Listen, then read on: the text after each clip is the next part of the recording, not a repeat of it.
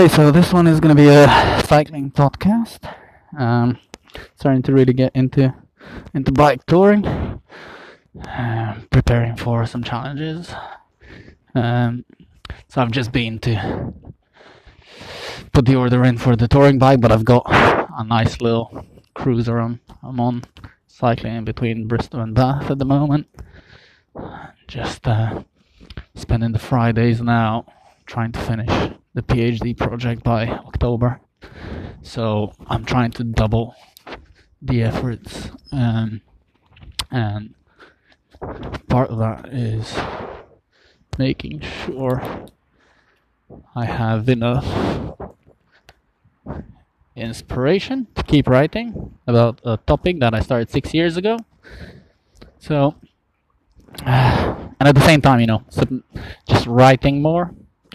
So, uh, I've really tried to get back into the love of writing because I really felt like it was flowing so easy when I knew so much less.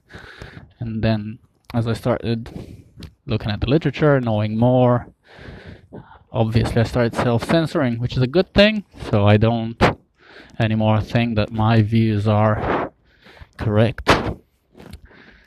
But there is a danger to that as well, that it can become a very unhuman process trying to write scientifically. So, I was actually telling a friend recently that I've noticed that a long time ago, and smarter people that they start losing their confidence because they realize every utterance has to be self-corrected in their mind. As you know, as soon as you say it, you know that language is limiting to all of the knowledge that you have. And then you start sounding not definitive.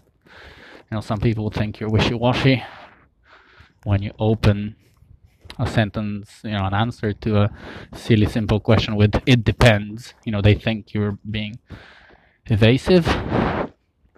Or when you're asked you know summarize this into a few words or tell it tell me like i'm a five year old or the worst people that you know you you start showing them the detail they asked for and they're like no no no give me just the summary. And then you give them the summary and then they're looking for more. So these are problems of communication. These are not problems of knowledge. And i spent enough time in marketing which deals with communication to an extent to understand that you can always have a longer discussion and uh, back and forth is necessary. So this has really helped me uh, see writing as a process like that as well. And I have been able to write more. In addition, uh, just crystallizing some rules of thumb from other writers about the process itself, how it can be made smoother. Like I didn't know that writing drafts and editing. You know just the same way as in communication when you self-correct yourself are processes that uh, use different neural circuits. So if you're trying to use both of them at the same time it's cognitively more taxing. So competing things like that take up more energy.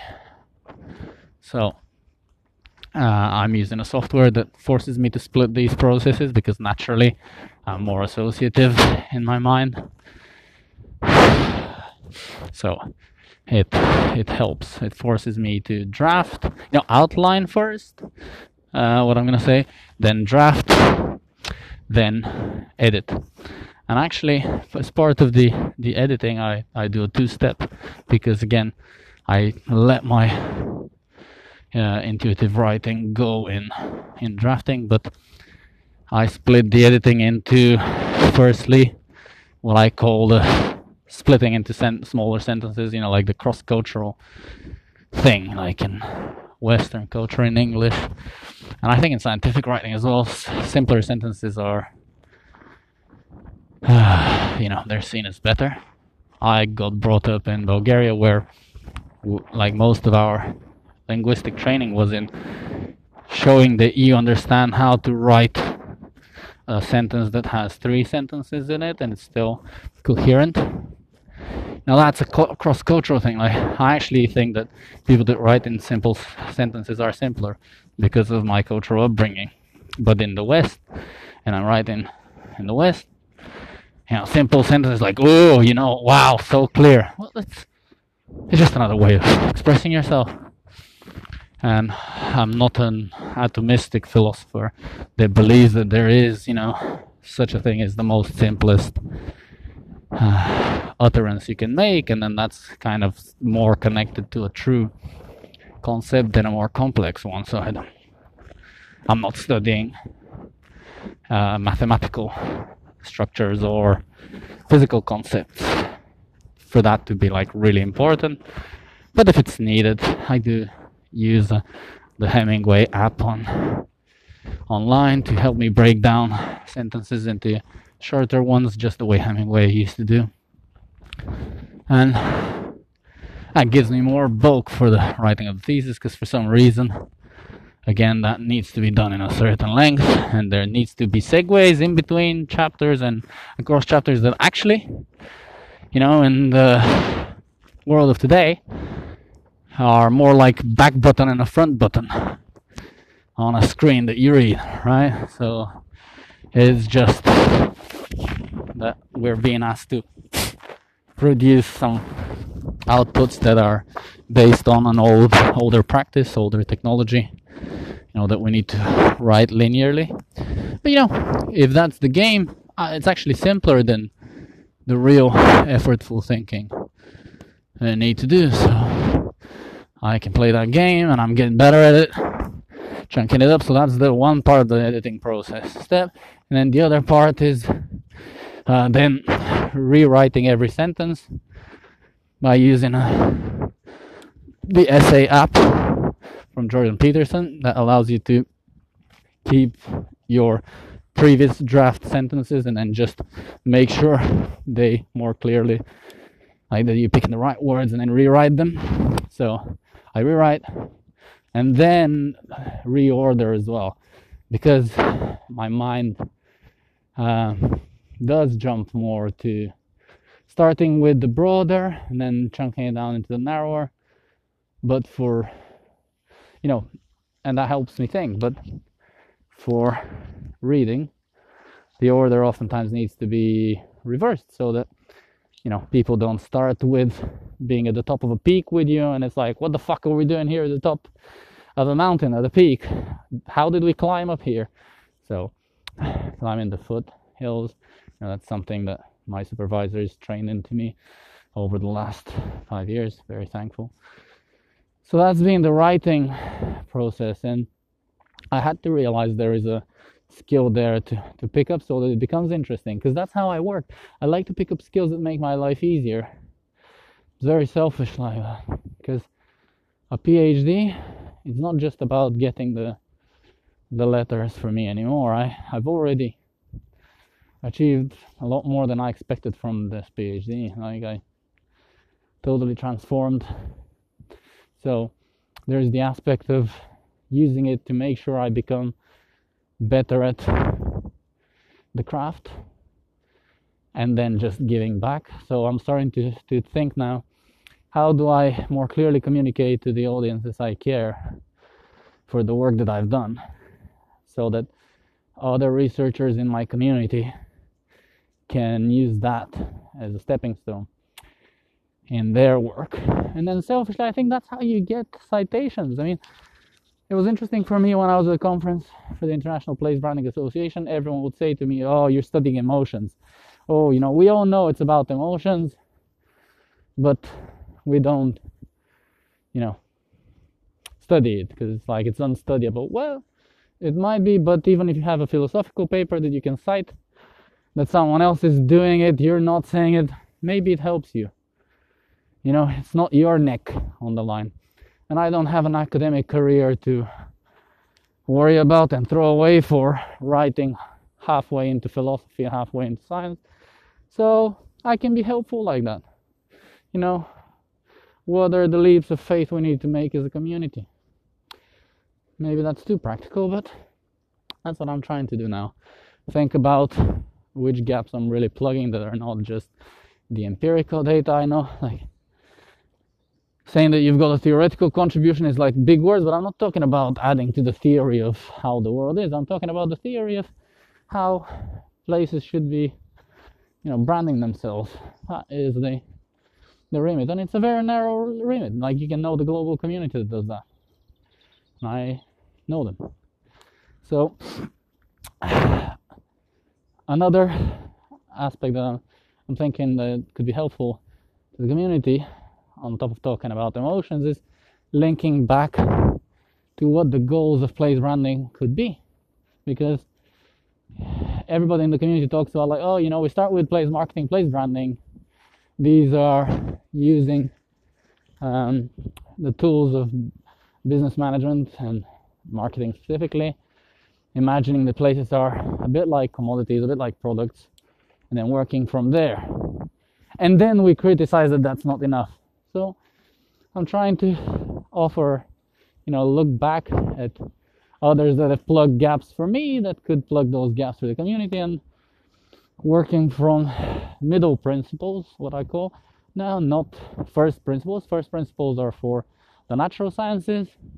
I think that there is just the equivalence in social sciences, but I would call them from middle principles because we have to work off of this acceptance that there is a bit of a way that we're thrown in and you don't know uh, you can't have a solid foundation that is static because you end up in fundamentalism. That's why we call it fundamentalism. Or you're seeking for fundamentalist things. In the social sciences that's not helpful because we study dynamic processes in society and psychology. So i'm trying to start from middle middle principles and those middle principles could be grounded in the works of, of Maslow, who's done the work. You know, 50 years of research program in studying the best way that humans can thrive. Well, I think that's a lot of what place branding eventually tries to elucidate. But reading Maslow, back to Maslow, and I've podcasted about the the idea of how his ideas translate into place as place actualizing. I think it could be a very realistic middle principles starting point to go from. So it what that means very practically is that I've seen in the UK, for example, business improvement districts have these plans. This is what we're gonna do for the five years that we have been elected for from the local uh, the local area occupants because they're not just businesses you know there's always whoever's there and they always have these three tiers it's like it's kind of dealing with basic uh, more physical stuff and dealing with relationships and in the middle and then trying to aspire towards more. So, in Maslow's works, these are not represented as a pyramid, that's a misconception from managerialism, trying to represent it as if we're always gunning for the aspirational. But it is a hierarchy because some needs are more prepotent.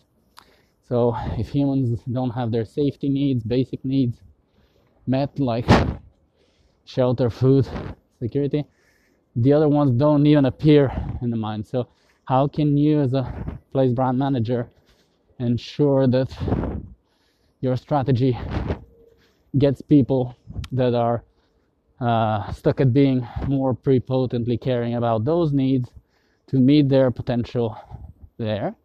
And that varies, it's not like the same for everyone.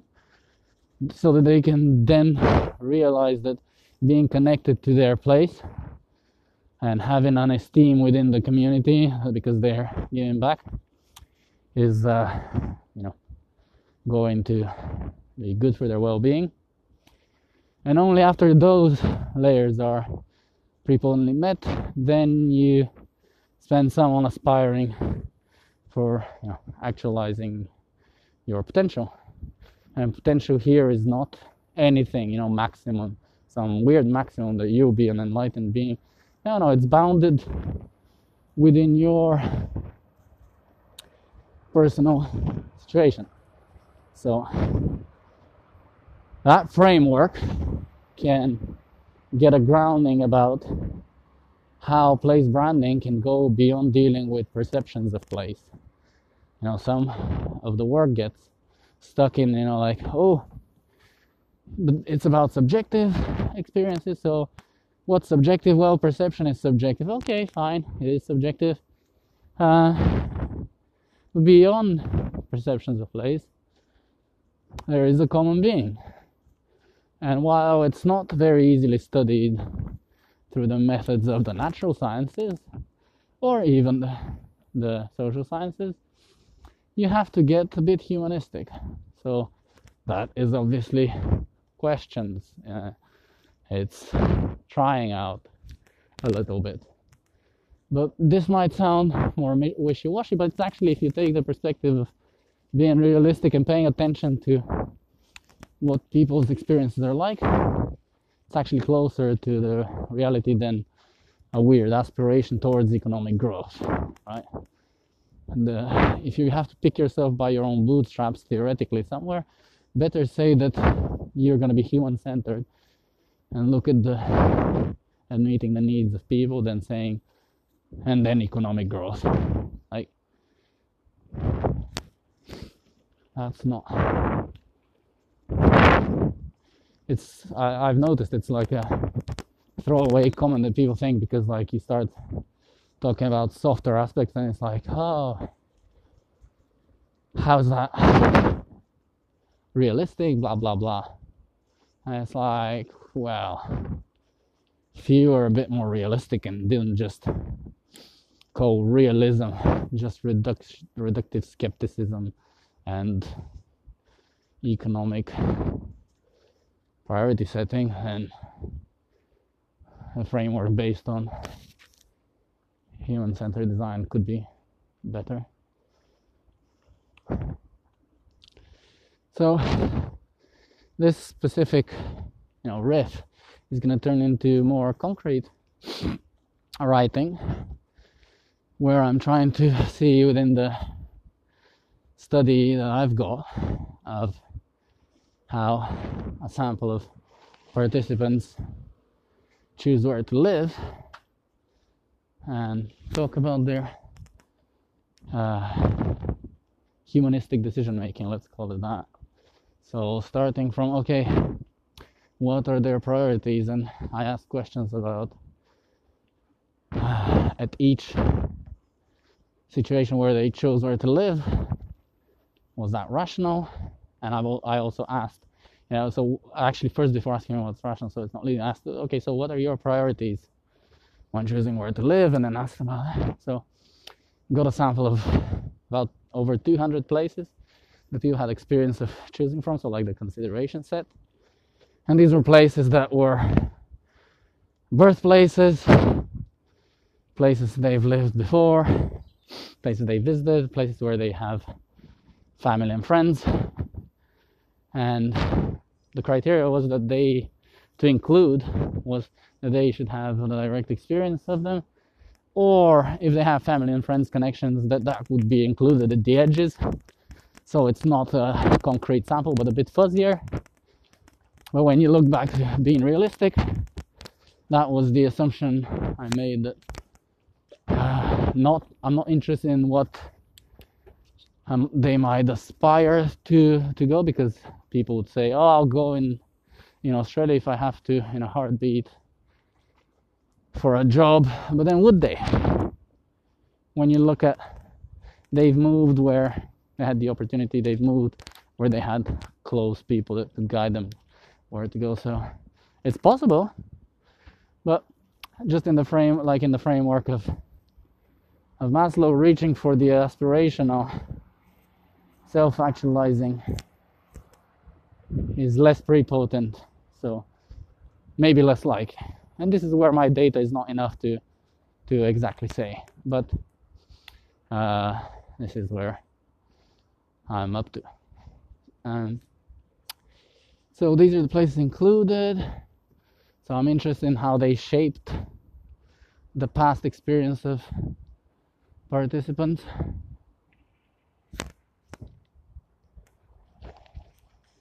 Oh, I'm gonna take a break to eat. Whew, tiring stuff.